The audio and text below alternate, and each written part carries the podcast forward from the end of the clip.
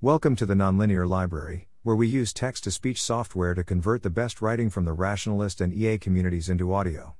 This is Challenges to Yudkowsky's Pronoun Reform Proposal, published by Zack M. Davis on March 13, 2022 on Less Wrong.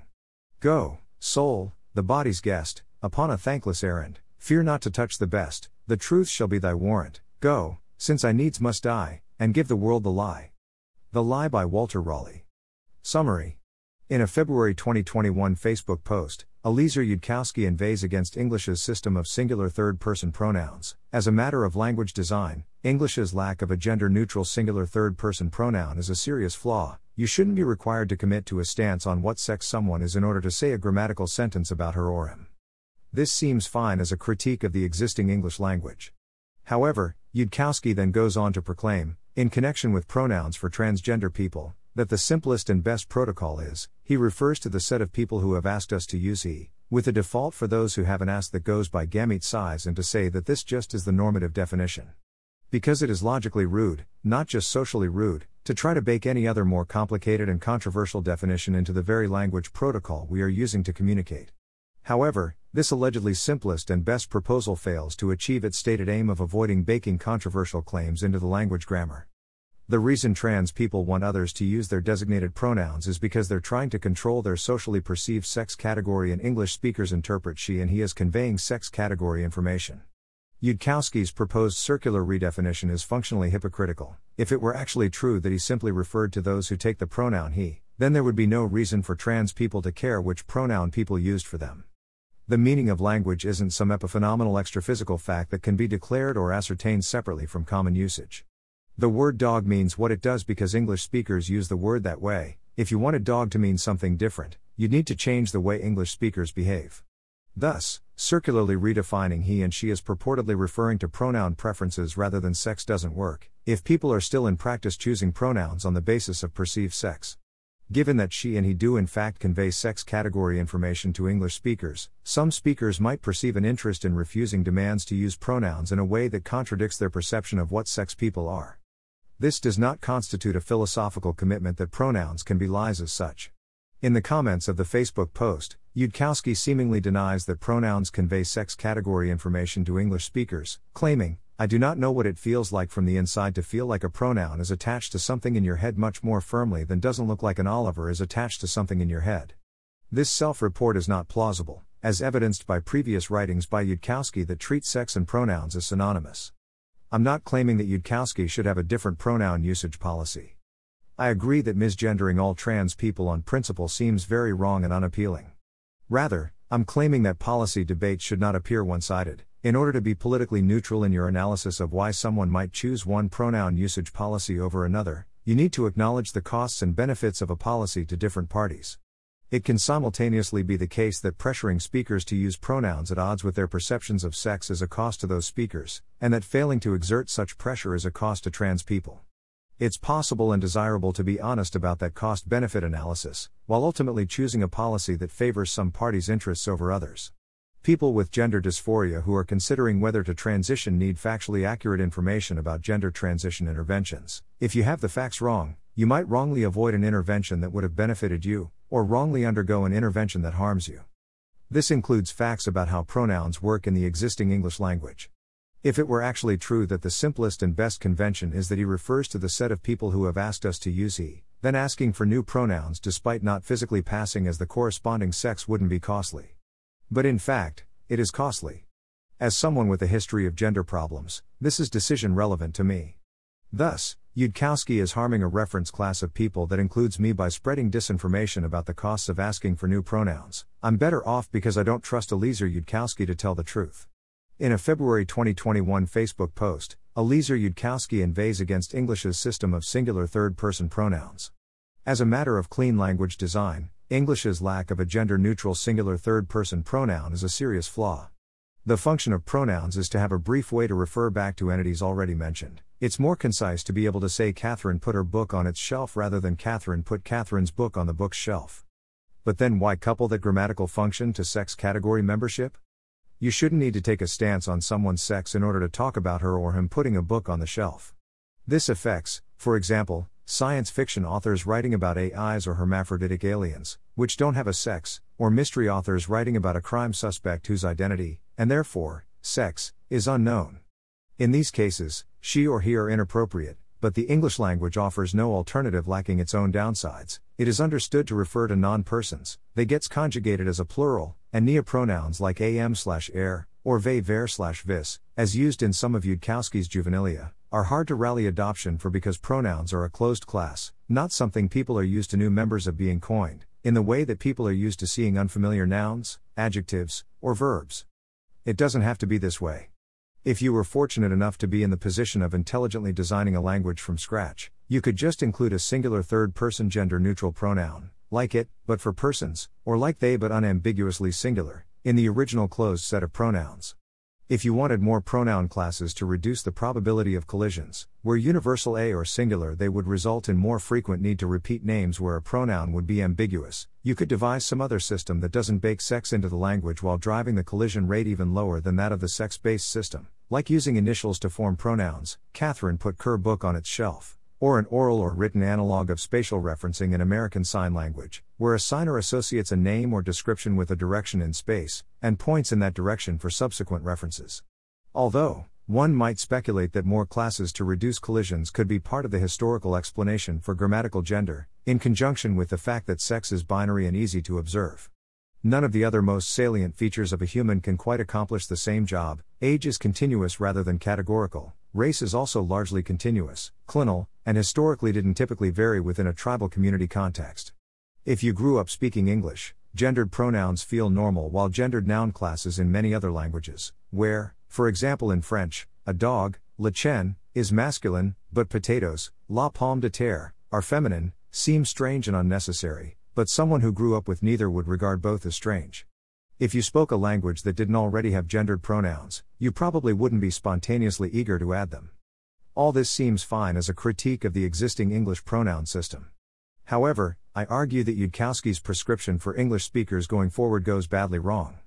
First, Yudkowsky argues that it's bad for stances on complicated empirical issues to be part of the language grammar itself, since people might disagree on who fits into the empirical clusters of female and male, you don't want speakers to be forced to make a call on that just in order to be able to use a pronoun. Fair enough. Sounds like an argument for universal singular they, and eating the cost of increased collisions where it's ambiguous which subject and instance of they would refer to. If you don't think pronouns should convey sex category information, then don't use pronouns that convey sex category information. But then, in an unexplained leap, Yudkowsky proclaims so it seems to me that the simplest and best protocol is he refers to the set of people who have asked us to use he, with a default for those who haven't asked that goes by gamete size and to say that this just is the normative definition. Because it is logically rude, not just socially rude, to try to bake any other more complicated and controversial definition into the very language protocol we are using to communicate. The problem with this is that the alleged rationale for the proposal does not support the proposal. If your default pronoun for those who haven't asked goes by perceived sex, which one presumes is what Yudkowsky means by gamete size, we almost never observe people's gametes, then you're still baking sex category information into the language protocol in the form of the default. Moreover, this is clearly an intended rather than an accidental effect of the proposal, in the sense that a policy that actually avoided baking sex category information into the language, like universal singular they, or name initial or hair color based pronouns, would not have the same appeal to those who support self chosen pronouns. Why is it that some people would want to opt out of the sex based default? Well, it would seem that the motivating example, the causal historical explanation for why we're having this conversation about pronoun reform in the first place, is that trans men, female to male transsexuals, prefer to be called he, and trans women, Male to female transsexuals prefer to be called she. Transsexuals seem much more common than people who just have principled opinions about pronoun reform without any accompanying desire to change what sex other people perceive them as. But the reason trans people want this is because they're trying to change their socially perceived sex category, gender, and actually existing English speakers interpret she and he as conveying sex category information. People who request he and pronouns aren't doing it because they want their subject pronoun to be a two letter word rather than a three letter word, or because they hate the voiceless postalveolar fricative, sh, sound. They're doing it because, in English, those are the pronouns for males. If it were actually true that she and he were just two alternative third person pronouns that could be used interchangeably with no difference in meaning, with the only function of the distinction being collision avoidance, then there would be no reason to care which one someone used, as long as the referent was clear. But this doesn't match people's behavior. Using gender pronouns other than those preferred by the subject is typically responded to as a social attack, as would be predicted by the theory that she and he convey sex category information and transsexuals don't want to be perceived as their natal sex, not with, oh, it took me an extra second to parse your sentence because you unexpectedly used a pronoun different from the one the subject prefers as per convention, but now I understand what you meant, as would be predicted by the theory that he refers to the set of people who have asked us to use he, and to say that this just is the normative definition. You can't have it both ways. That toy is worthless, says one child to another, therefore, you should give it to me.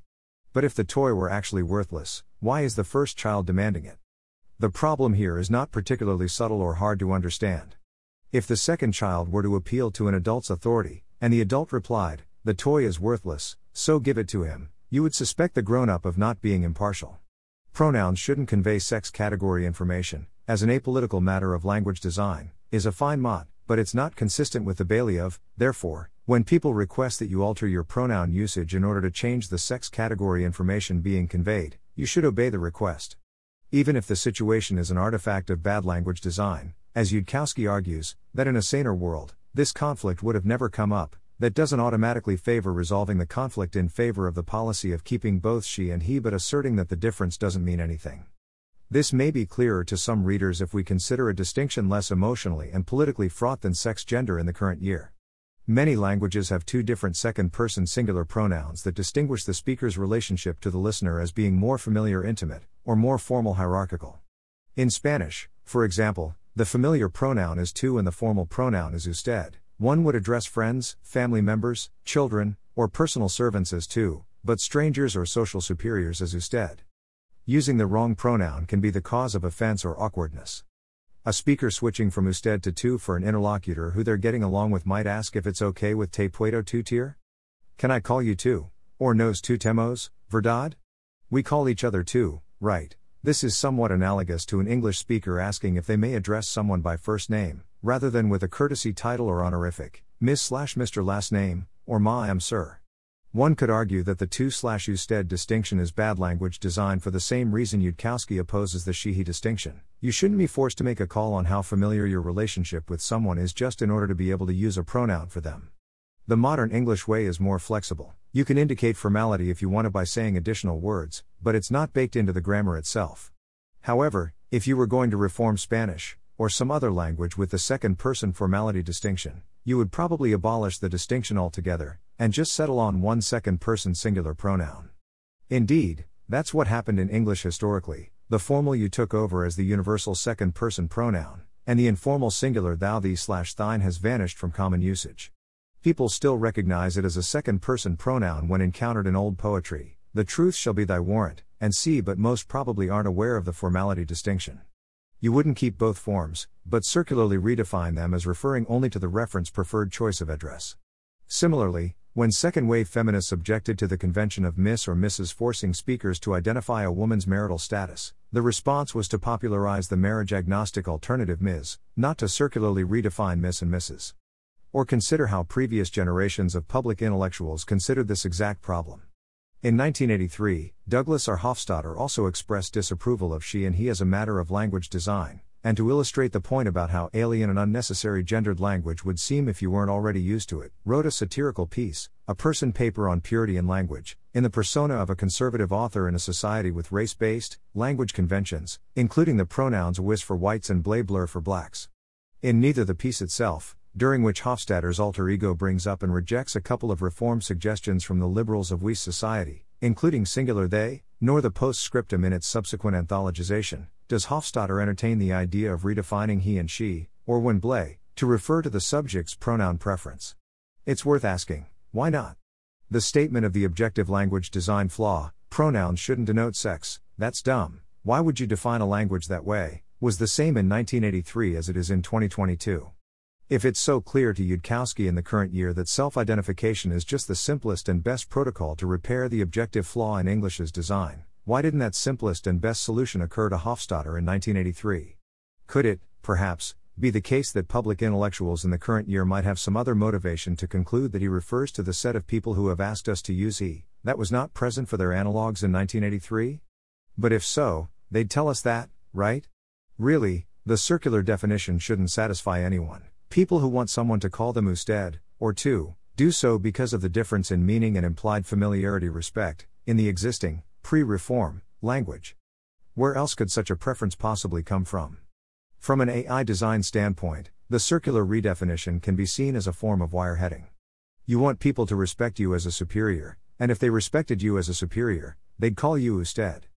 That could make a policy of coercing people into calling you usted seem superficially appealing. But the appeal solely rests on confusing the pre reform meaning, under which the choice of usted implies respect and is therefore desirable, and the post reform meaning, under which the choice implies nothing. Whether or not the proponent of the change consciously notices the problem, the redefinition is functionally hypocritical, it's only desirable insofar as people aren't actually using it internally. Indeed, when I look at what contemporary trans activists write, I don't see them approving of this idea that pronoun choices don't mean anything. In the words of one Twitter user, misgendering sucks, but what feels even more violent is when people get my pronouns right and I can tell they still perceive me as a man.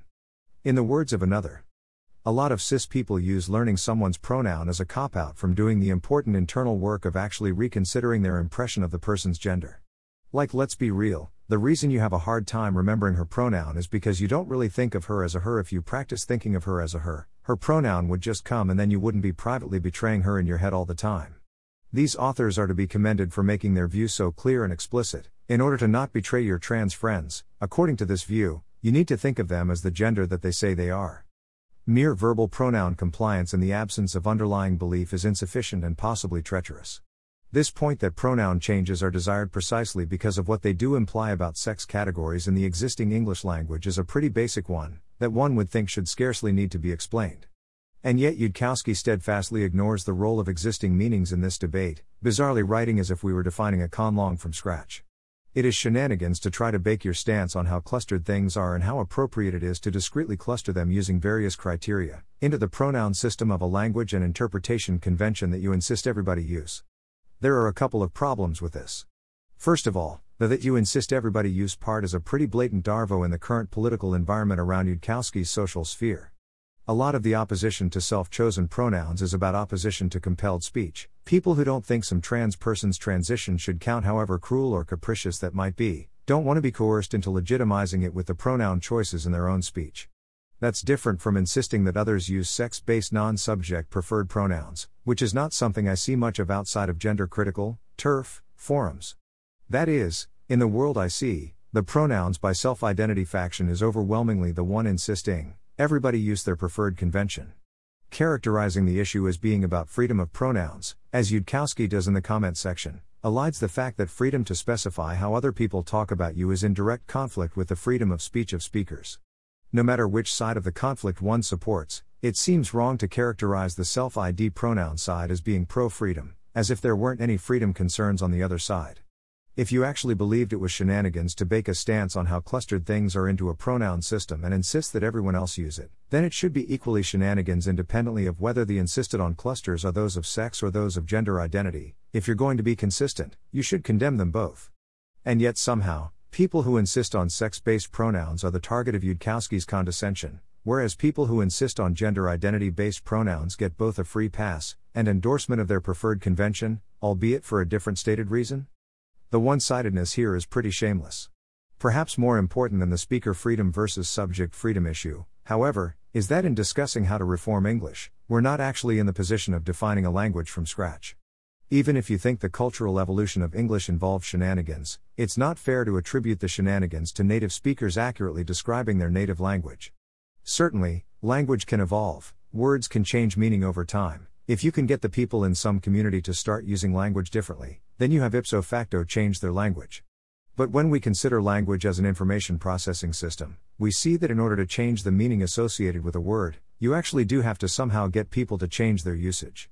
You can advocate for your new meaning and use it in your own speech, but you can't just declare your preferred new meaning and claim that it applies to the language as actually spoken, without speakers actually changing their behavior. As a result, Yudkowsky's proposal to say that this just is the normative definition doesn't work. To be clear, when I say that the proposal doesn't work, I'm not even saying I disagree with it. I mean that it literally, factually doesn't work. Let me explain. The meaning of language isn't some epiphenomenal extraphysical fact that can be declared or ascertained separately from common usage. We can only say that the English word dog means these and such four legged furry creatures, because English speakers actually use the word that way. The meaning lives in the systematic correspondence between things in the world and what communication signals are sent. There's nothing magical about the particular word symbol slash phoneme sequence dog, of course. In German, they say Hund, in Finnish, they say Koira, in Korean, they say. Germans and Finns and Koreans, and their dogs, seem to be getting along just as well as we Anglophones. Nevertheless, it is a fact about contemporary English that dog means dog. If you thought this was bad for whatever reason, and you wanted to change that fact, you'd have to change the behavior of actually existing English speakers. If you tried to stipulate on your Facebook wall that the word dog should mean tree now, and all of your Facebook friends nodded in agreement at your clever argument and then continued to call dogs dogs and trees trees in their everyday life just like they always had, then your language reform attempt would have, in fact, failed, even if the fact that it failed would be less obvious if you only looked at the Facebook thread full of people nodding in agreement. Or suppose I wrote a Facebook post arguing that it's bad language design that billion means 1 billion instead of 2001. You see, the etymology comes from the prefix bi, meaning two, from the Latin bis, combined with mil, Latin for 1000, combined with the augmentive suffix, 1. How do you get 10 from that, huh? It turns out there's an explanation, but I don't find it intuitive. Clearly, it's better language design if the meaning of number words straightforwardly reflects their parts, so billion should mean 2001, by, mil, 1, 2, times 1000, plus 1.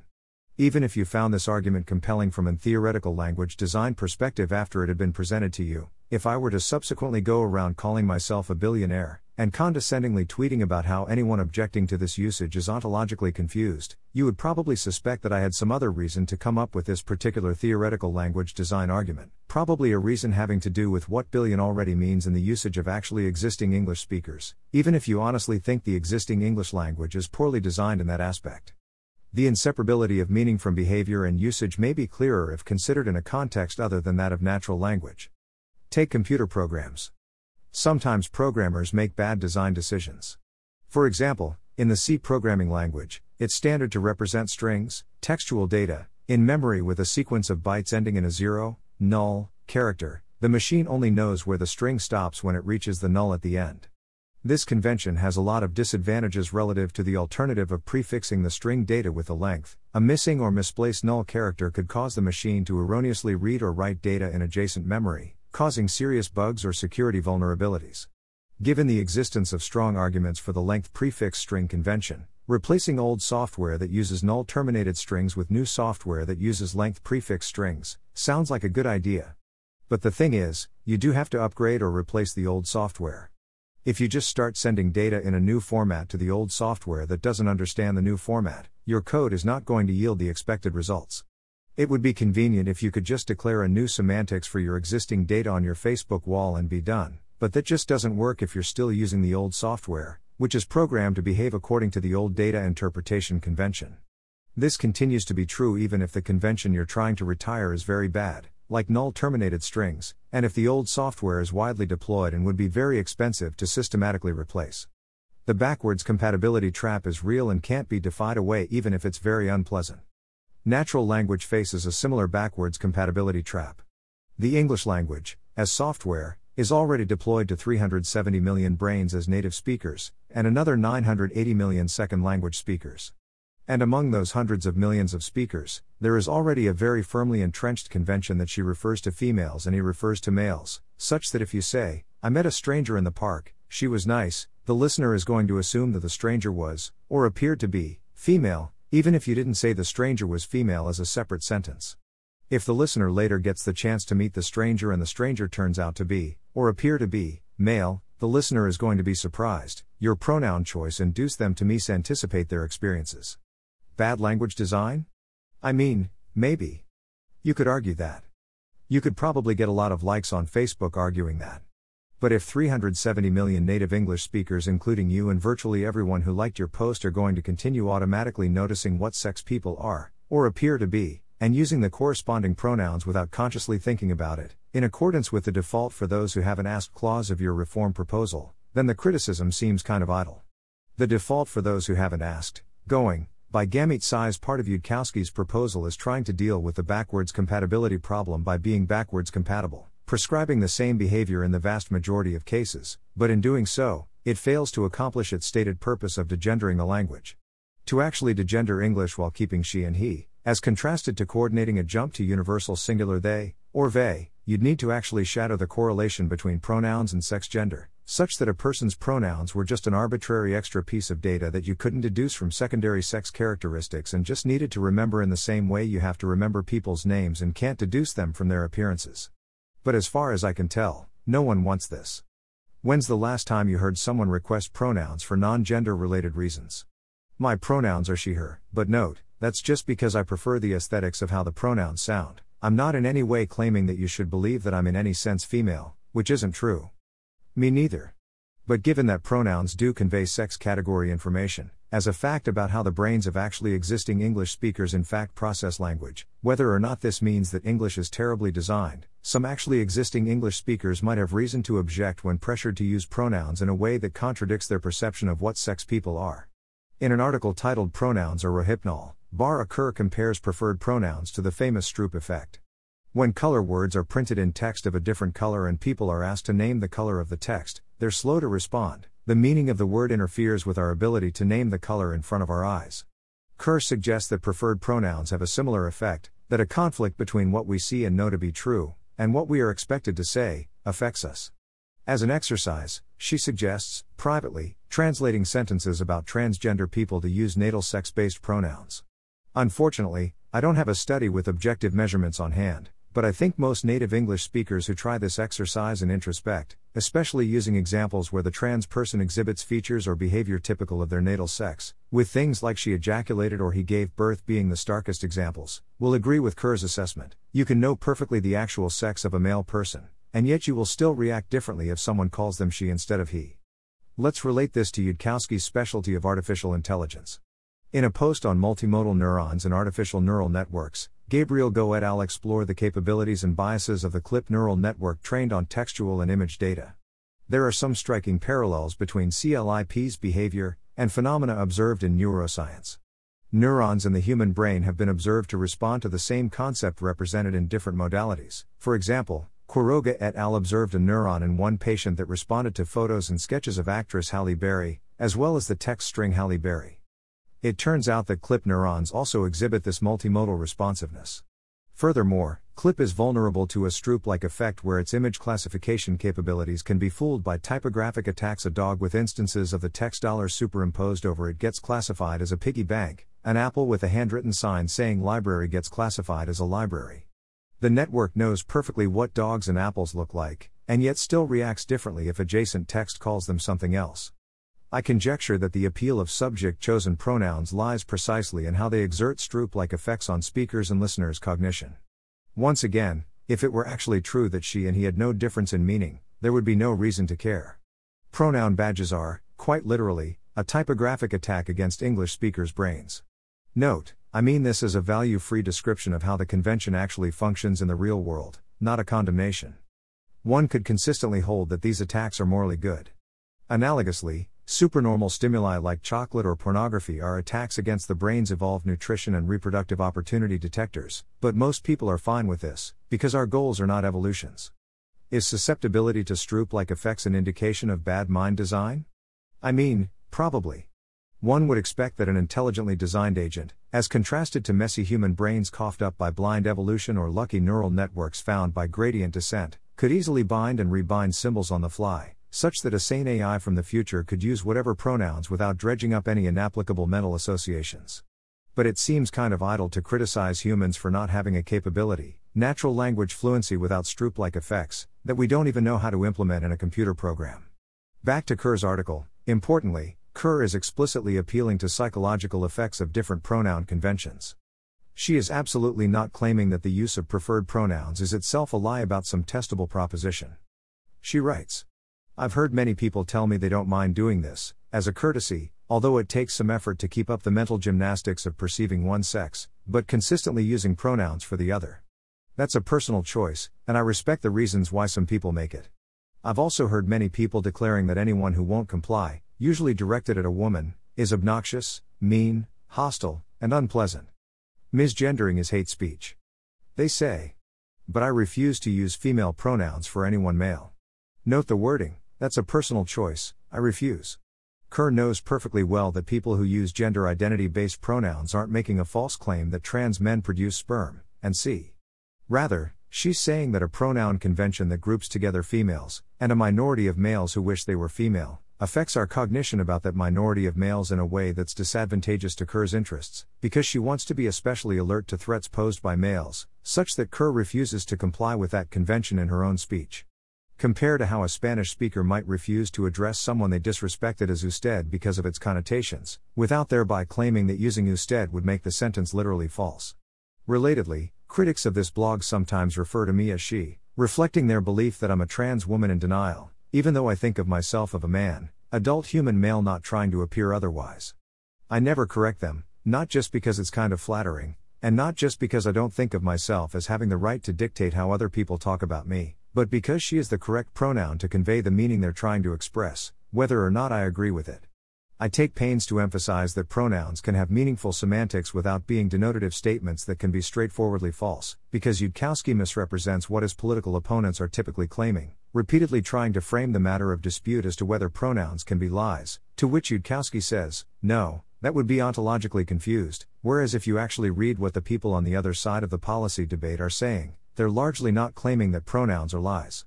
This misrepresentation is a serious problem because, as Yudkowsky pointed out in 2007, to argue against an idea honestly, you should argue against the best arguments of the strongest advocates. Arguing against weaker advocates proves nothing, because even the strongest idea will attract weak advocates.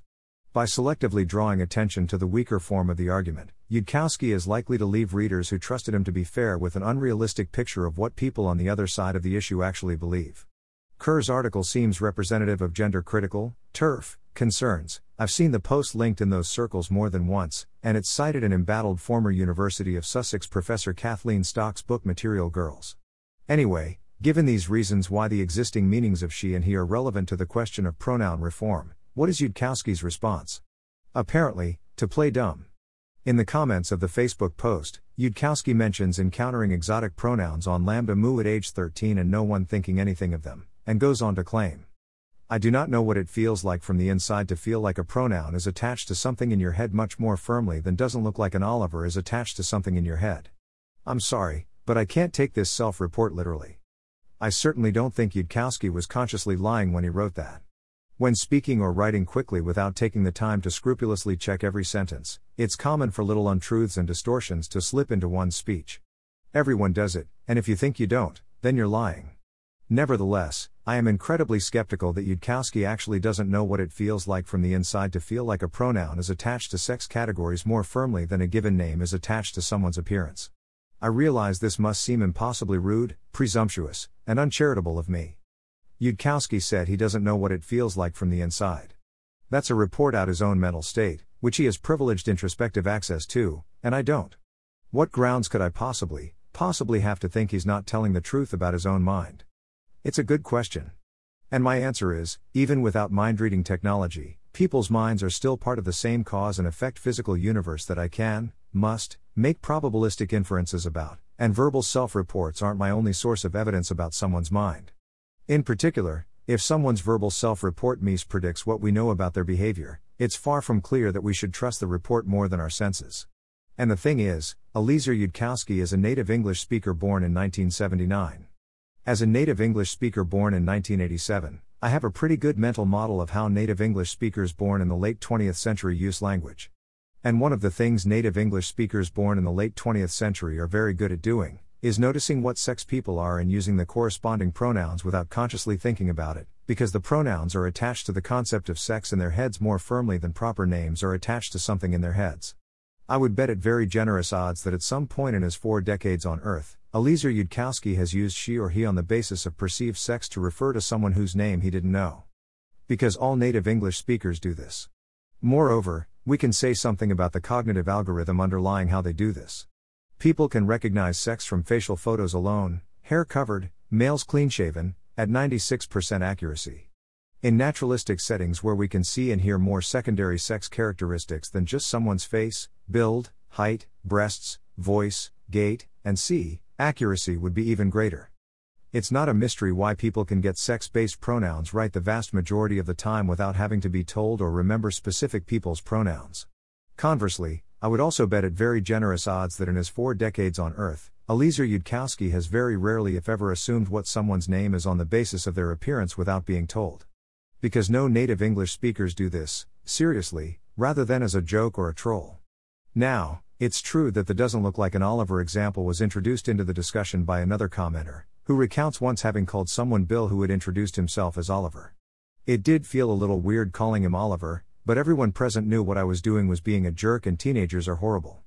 The feels like lying principle seems like it lets me keep calling him Bill, now righteously. I just can't even really bring myself to play in that sandbox in good faith. But the everyone present knew what I was doing was being a jerk characterization seems to agree that the motivation was joking trolling. How did everyone present know? Because it's absurd to infer a particular name from someone's appearance. It's true that there are name feature correlations that observers can pick up on. For example, a Juan is likely to be Latino, a Gertrude in the current year is likely to be old, a non Hispanic white Juan or a young Gertrude may indeed be likely to provoke a doesn't look like an X reaction, which may also be sensitive to even subtler features.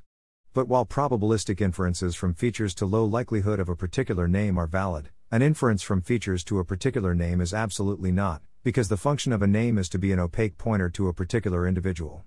A Latino family choosing a name for their male baby may be somewhat more likely to choose Juan rather than Oliver, or Gertrude, but they could just as easily choose Luis or Miguel or Alejandro for the very same child, and there's no plausible physical mechanism by which a horrible teenager 30 years later could tell the difference.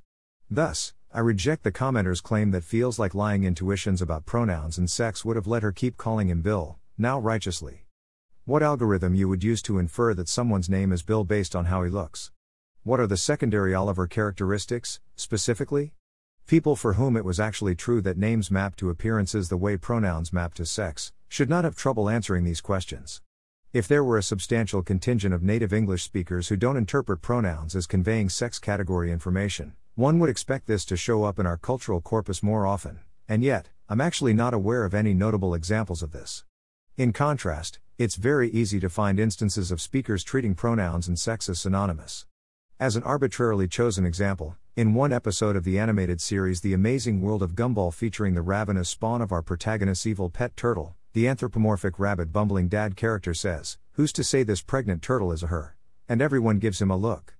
The joke, you see, is that bunny father is unthinkingly applying the stock question who's to say X is a he she, which makes sense when X is, for example, the nurse, in a context where there's an obvious answer, namely, that the reference of her pronouns are female and only females get pregnant, but the character is too stupid to notice this, and we enjoy a laugh at his expense. The Amazing World of Gumball is rated TV Y7 and the episode in question came out in 2016. This is not a particularly foreign or distant cultural context, nor one that is expected to tax the cognitive abilities of a seven year old child. Is, is Yudkowsky claiming not to get the joke? Posed that way, one would imagine not, but if Yudkowsky does get the joke, then I don't think he can simultaneously honestly claim to not know what it feels like from the inside to feel like a pronoun is attached to something in your head much more firmly than doesn't look like an Oliver is attached to something in your head.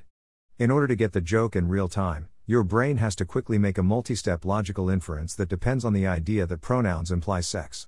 The turtle is a her if female, not female implies not pregnant, so if the turtle is pregnant, it must be a her. This would seem, pretty straightforwardly, to be a sense in which a pronoun is attached to something in your head much more firmly than doesn't look like an Oliver is attached to something in your head. How else am I supposed to interpret those words? Perhaps it's not justified to question Yudkowsky's I do not know what it feels like, self report based on generalizations about English speakers in general? Maybe his mind works differently, but dint of unusual neurodiversity or training in LambdaMOO? But if so, one would perhaps expect some evidence of this in his publicly observable writing? And yet, on the contrary, looking over his works, we can see instances of Yudkowsky treating pronouns as synonymous with sex, just as one would expect a native English speaker born in 1979 to do, contrary to his 2021 self report of not knowing what this feels like from the inside. For example, in Yudkowsky's 2001 Creating Friendly AI, The Analysis and Design of Benevolent Goal Architectures. The text If a human really hates someone, she is followed by footnote 16. I flip a coin to determine whether a given human is male or female. Note, is male or female, not which pronoun to use.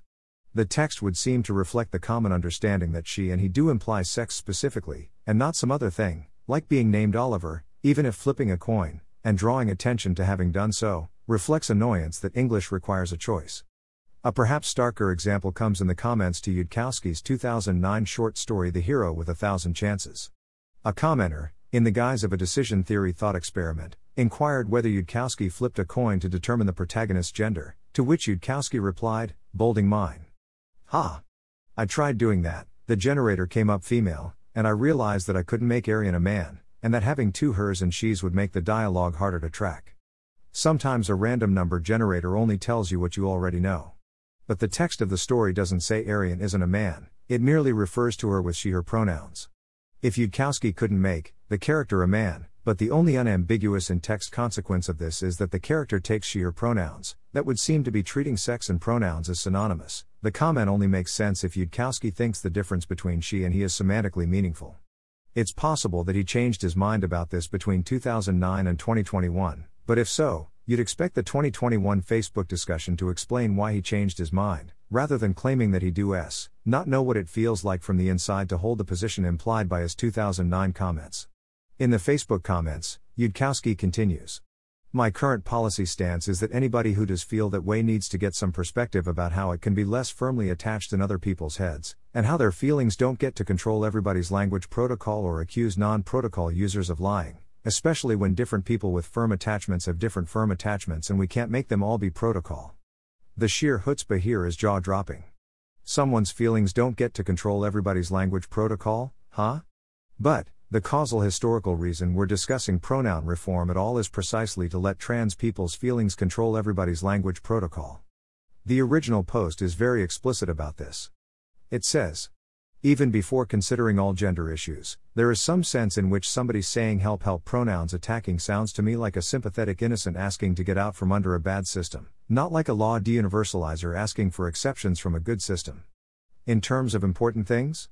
Those would be all the things I've read, from friends, from strangers on the internet, above all from human beings who are people, describing reasons someone does not like to be tossed into a male bucket or female bucket, as it would be assigned by their birth certificate, or perhaps at all. Okay, so Yudkowsky never thought sex based pronouns were a good idea in the first place. But the important thing, he says, is that some people, who are people, Yudkowsky pleonastically clarifies, as if anyone had doubted this, don't want other people to use language that refers to what sex they are. Personally, I have a lot of sympathy for this, because in an earlier stage of my ideological evolution, I was one of those people. I tried to use an ostensibly gender neutral nickname and byline for a while in the late aughts, and while I never asked for new pronouns, this is probably a matter of Overton window placement rather than any underlying difference in sentiments. It seems pretty likely that my analog growing up in the current year's ideological environment would be a trans woman. But it's important to not use sympathy as an excuse to blur together different rationales, or obfuscate our analysis of the costs and benefits to different parties of different policies systematically degender English because that's a superior language design and don't misgender trans people because trans people are sympathetic are different political projects with different victory conditions. Victory for the degenderers would mean singular they or similar for everyone. As a matter of language design, no idiosyncratic personal exceptions, which is very different from the ask and share pronouns norms championed by contemporary trans rights activists. Perhaps it might make sense for adherents of a degender English movement to strategically ally with the trans rights movement, to latch on to gender dysphoric people's pain as a political weapon to destabilize what the English degenderers think of as a bad pronoun system for other reasons. Fine. But if that's the play you want to make, you forfeit the right to honestly claim that your stance is that feelings don't get to control everybody's language protocol. If you piously proclaim that the important thing is trans people's feelings of not licking, to be tossed into a male bucket or female bucket, as it would be assigned by their birth certificate, that would seem, pretty straightforwardly, to be participating in an attempt to make it so that, someone's, feelings, get to control everybody's language protocol. Again, how else am I supposed to interpret those words? There's nothing inconsistent about believing that trans people's feelings matter, and that the feelings of people who resent the Stroop like effect of having to speak in a way that contradicts their own sex category perceptions, don't matter. Or don't matter as much, quantitatively, under the utilitarian calculus. But if that were your position, the intellectually honest thing to tell people like Barra Kerr is sorry, I'm participating in a political coalition that believes that trans people's feelings are more important than yours with respect to this policy question. Sucks to be you, rather than haughtily implying that people like Kerr are making an elementary philosophy mistake that they are clearly not making if you actually read what they write. In general, an honest sucks to be you from someone whose political incentives lead them to oppose your goals, is much less cruel than the opponent distorting your position to make you look bad to their followers.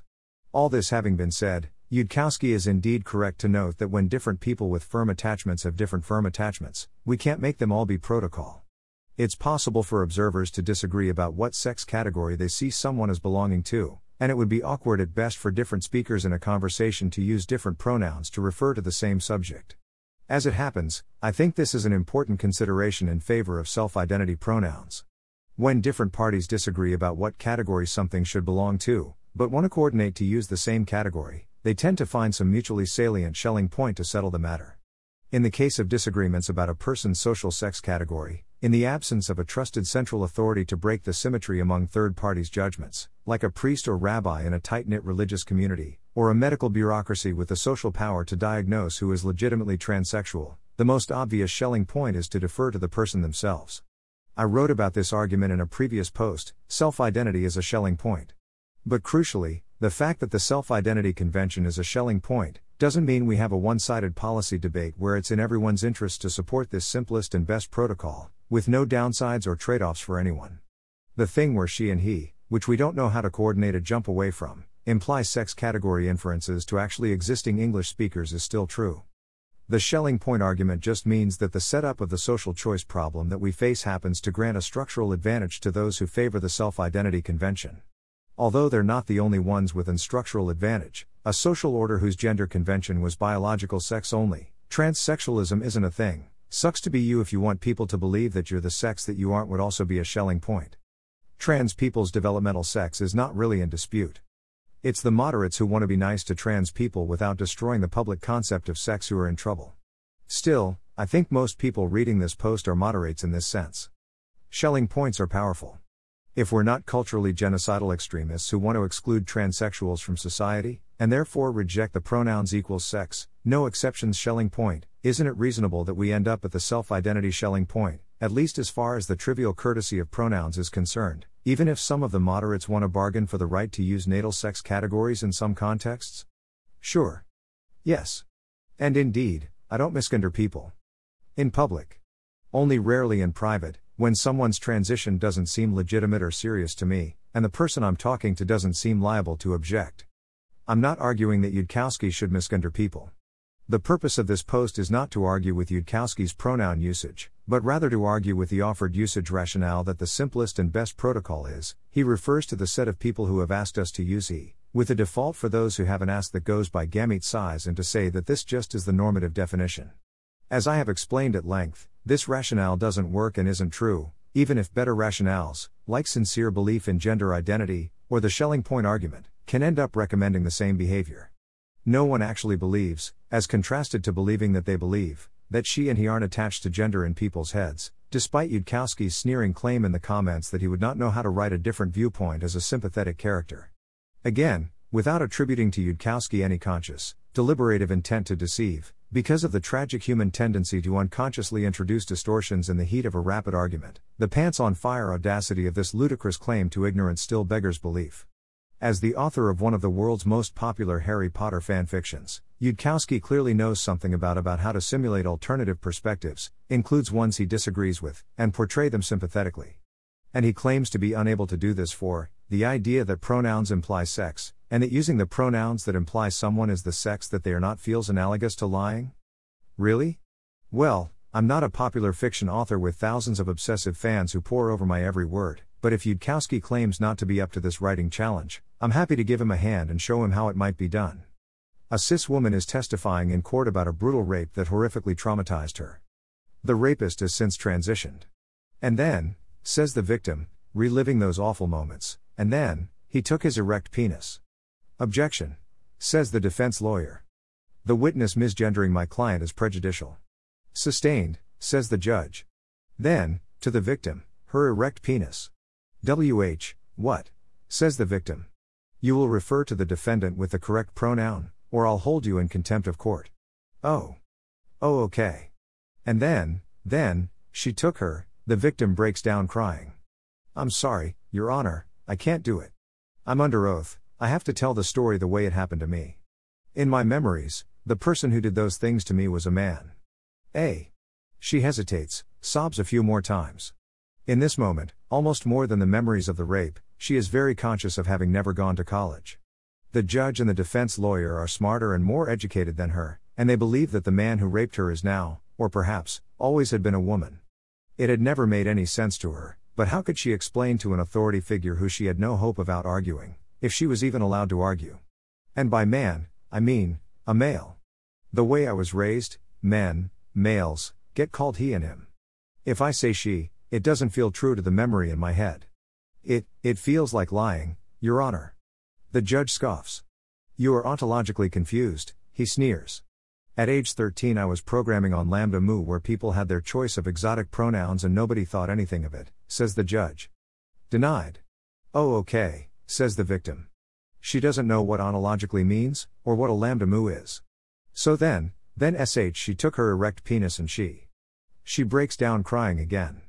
Your Honor, I can't. I can't do it. It's not true. It's not, she senses that the judge will imply she's stupid for saying it's not true. She gropes for some way of explaining. I mean, the court allows people to testify in Spanish or Chinese with the help of a translator, right? Can't you treat my testimony like that? Let me say what happened to me in the words that seem true to me, even if the court does its business using words in a different way? You're in contempt, says the judge. Bailiff. Take her away. Not a sympathetic character? Not even a little bit? I suspect some readers will have an intuition that my choice of scenario is loaded, unfair, or unrealistic. To be sure, I chose it an unusually clear cut case for why someone might have a need to use pronouns to imply sex in their own speech. If the scenario was just talking about someone borrowing a vacuum cleaner, fewer readers would have any sympathy for someone not wanting to concede the trivial courtesy of preferred pronouns. But what, specifically, is unrealistic about it? Is it the idea that a trans woman could have raped someone before transitioning? Of course, most trans women are not sex offenders, just as most non transsexual males are not sex offenders, but instances of trans women committing the kinds of sex crimes that are overwhelmingly the provenance of men are a documented thing. Is it the idea that the legal system would penalize someone for pronoun noncompliance? But this is also an occasionally documented thing, as in one case where a Canadian father was jailed for violating a court order not to refer to his natal female child with she her pronouns. As liberal intellectuals debating optimal communication policies, we usually hope to govern by consensus. We want people to use preferred pronouns voluntarily, rather than being forced. But maintaining a collective norm in the face of those who have their own reasons to object to it, does ultimately require some sort of enforcement. In the vignette above, given the defense lawyer's objection, the judge does face a forced choice to sustain or overrule, and that choice has consequences either way. In the comments, Yudkowsky continues This is not the woke position. The woke position is that when you call somebody she because she requested she, you're validating her gender preference. I may separately be happy to validate somebody's gender preference by using the more complex language feature of noun phrases to construct an actual sentence that refers to her on purpose as a woman, but when it comes to pronouns, I am not even validating anyone. Right, it's not the woke position. It's an incoherent position that's optimized to concede to the woke the behavior that they want for a different stated reason in order to make the concession appear neutral and not politically motivated. She requested she because acceding to the request validates her gender preference in the minds of all native English speakers who are listening, even if Eliezer Yudkowsky has some clever casuistry for why it magically doesn't mean that when he says it. Again, I'm not saying that Yudkowsky should have a different pronoun usage policy. I agree that misgendering all trans people on principle seems very wrong and unappealing. Rather, I'm saying that in order to actually be politically neutral in your analysis of why someone might choose one pronoun usage policy over another, you need to acknowledge the costs and benefits of a policy to different parties, and face the unhappy fact that sometimes there are cases where there is no neutral policy, because all available policies impose costs on someone and there's no solution that everyone is happy with. Rational agents can hope to reach some point on the Pareto frontier, but non identical agents are necessarily going to fight about which point, even if most of the fighting hopefully takes place in non realized counterfactual possible worlds rather than exerting costs in reality. Policy debate should not appear one sided. Exerting social pressure on, For example, a native English speaking rape victim to refer to her male rapist with she or pronouns is a cost to her. And, simultaneously, not exerting that pressure is a cost to many trans people, by making recognition of their social gender conditional on some standard of good behavior, rather than an unconditional fact that doesn't need to be earned or justified in any way. You might think the cost of making the rape victim say she is worth it, because you want to make it easy for gender dysphoric people to socially transition, or because you think it's dumb that pronouns imply sex in the actually existing English language and you see the self identity convention as an incremental step towards degendering the language. Fine. That's a perfectly coherent position. But if that's your position and you care about being intellectually honest, you need to acknowledge that your position exerts costs on some actually existing English speakers who have a use case for using pronouns to imply sex. You need to be able to look that rape victim in the eye and say, Sorry, I'm participating in a political coalition that believes that trans people's feelings are more important than yours with respect to this policy question. Sucks to be you. And of course, it should be needless to say, this applies symmetrically. If you think speakers should be able to misgender according to their judgment and you care about being intellectually honest, you need to be able to look a trans person in the eye and say, Sorry, I'm participating in a political coalition that believes the freedom of speech of speakers is more important than your gender being recognized. Sucks to be you. Or if you have more important things to worry about, like the fate of 100,000 galaxies depending on the exact preferences built into the first artificial superintelligence, and don't want the distraction of taking a position on controversial contemporary social issues, fine, use whatever pronoun convention happens to be dominant in your local social environment, and, if questioned, say, I'm using the pronoun convention that happens to be dominant in my local social environment. You don't have to invent absurd lies to make it look like the convention that happens to be dominant in your local social environment has no costs. Really, I do not know what it feels like from the inside to feel like a pronoun is attached to something in your head much more firmly than doesn't look like an Oliver. Any seven year old in 2016 could have told you that that's just factually not true. If you grew up speaking English in the late 20th century, you absolutely goddamned well do know what it feels like. Did the elephant in Yudkowsky's brain really expect to get away with that? How dumb does he think we are? At this point, some readers may be puzzled as to the mood of the present post. I agree with Yudkowsky's analysis of the design flaw in English's pronoun system. I also agree that not misgendering trans people is a completely reasonable thing to do, which I also do. I'm only disputing the part where Yudkowsky jumps to declaring his proposed simplest and best protocol without acknowledging the ways in which it's not simple and not unambiguously the best. Many observers would consider this a very minor disagreement, not something anyone would want to spend 12,000 words prosecuting with as much vitriolic rhetoric as the target audience is likely to tolerate. If I agree with the problem statement, pronouns shouldn't denote sex, that's dumb, why would you define a language that way? And I don't disagree with the proposed policy solution, don't misgender trans people in public, why get so hung up on the exact arguments? I mean, besides the fact that it's arguments that matter rather than conclusions, as a completely general principle of correct cognition. I guess for me, the issue is that this is a question where I need the correct reasoning in order to make extremely impactful social and medical decisions. Let me explain. This debate looks very different depending on whether you're coming into it as someone being told that you need to change your pronoun usage for the sake of someone who will be very hurt if you don't, or whether you're in the position of wondering whether it makes sense to make such a request of others. As a good cis ally, you're told that trans people know who they are and you need to respect that on pain of being responsible for someone's suicide. While politically convenient for people who have already transitioned and don't want anyone second guessing their identity, I think this view is actually false. Humans don't have an atomic gender identity that they just know, which has no particular properties other than it being worse than death for it to not be recognized by others. Rather, there are a variety of reasons why someone might feel sad about being the sex that they are, and wish they could be the other sex instead which is called gender dysphoria. Fortunately, our society has interventions available to approximate changing sex as best we can with existing technology. You can get hormone replacement therapy, HRT, genital surgery, ask people to call you by a different name, ask people to refer to you with different pronouns, get new clothes, get other relevant cosmetic surgeries, and see. In principle, it's possible to pick and choose some of these interventions piecemeal. I actually tried just HRT for five months in 2017, but it's more common for people to transition, to undergo a correlated bundle of these interventions to approximate a sex change. On this view, there's not a pre existing fact of the matter as to whether someone is trans as an atomic identity. Rather, gender dysphoric people have the option to become trans by means of undergoing the bundle of interventions that constitute transitioning, if they think it will make their life better. But in order for a gender dysphoric person to decide whether transitioning is a good idea with benefits that exceed the costs, they need factually accurate information about the nature of their dysphoria and each of the component interventions. If people in a position of intellectual authority provide inaccurate information about transitioning interventions, that's making the lives of gender dysphoric people worse, because agents with less accurate information make worse decisions, in expectation. If you have the facts wrong, you might wrongly avoid an intervention that would have benefited you, or wrongly undergo an intervention that harms you. For example, I think my five month HRT experiment was a good decision, I benefited from the experience and I'm very glad I did it, even though I didn't end up staying on HRT long term. The benefits satisfied curiosity about the experience, breast tissue, exceeded the costs, a small insurance copay, sitting through some gatekeeping sessions, the inconvenience of wearing a patch or taking a pill, various slight medical risks, including to future fertility.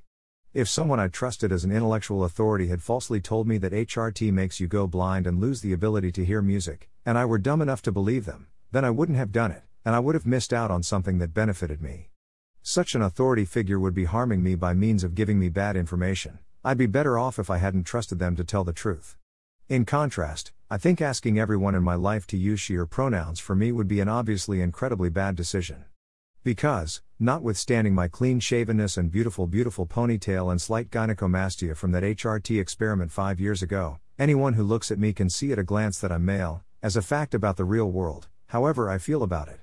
People would comply because they felt obligated to, and apologize profusely when they slipped up, but it wouldn't come naturally, and strangers would always get it wrong without being told, in accordance with the default for those who haven't asked that goes by gamete size clause of Yudkowsky's reform proposal, but really because pronouns are firmly attached to sex in their heads. The costs, this tremendous awkwardness and fakeness suffusing all future social interactions involving me, would exceed the benefits. I actually do feel happier about the word she. I used to trust Yudkowsky as an intellectual authority. His sequences from the late aughts were so life alteringly great that I built up a trust that if Eliezer Yudkowsky said something, that thing was probably so, even if I didn't immediately understand why. But these days, Yudkowsky is telling me that she normatively refers to the set of people who have asked us to use she, and that those who disagree are engaging in logically rude shenanigans. However, as I have just explained at length, this is bullshit. Declaring a normative meaning on your Facebook wall doesn't rewrite the actual meaning encoded in the brains of 370 million English speakers. If I were dumb enough to believe him, I might ask people for new pronouns, which would obviously be an incredibly bad decision. It might be a less bad decision if done in conjunction with a serious gender transition effort, but Yudkowsky's pronoun reform proposal doesn't say she is the pronoun for fully transitioned trans women, it just says you have to ask. Thus, Yudkowsky is harming a reference class of people that includes more naive versions of me by giving them bad information. I'm better off because I don't trust Eliezer Yudkowsky to tell the truth. I guess I can't say I wasn't warned. Thanks for listening. To help us out with the Nonlinear Library or to learn more, please visit nonlinear.org.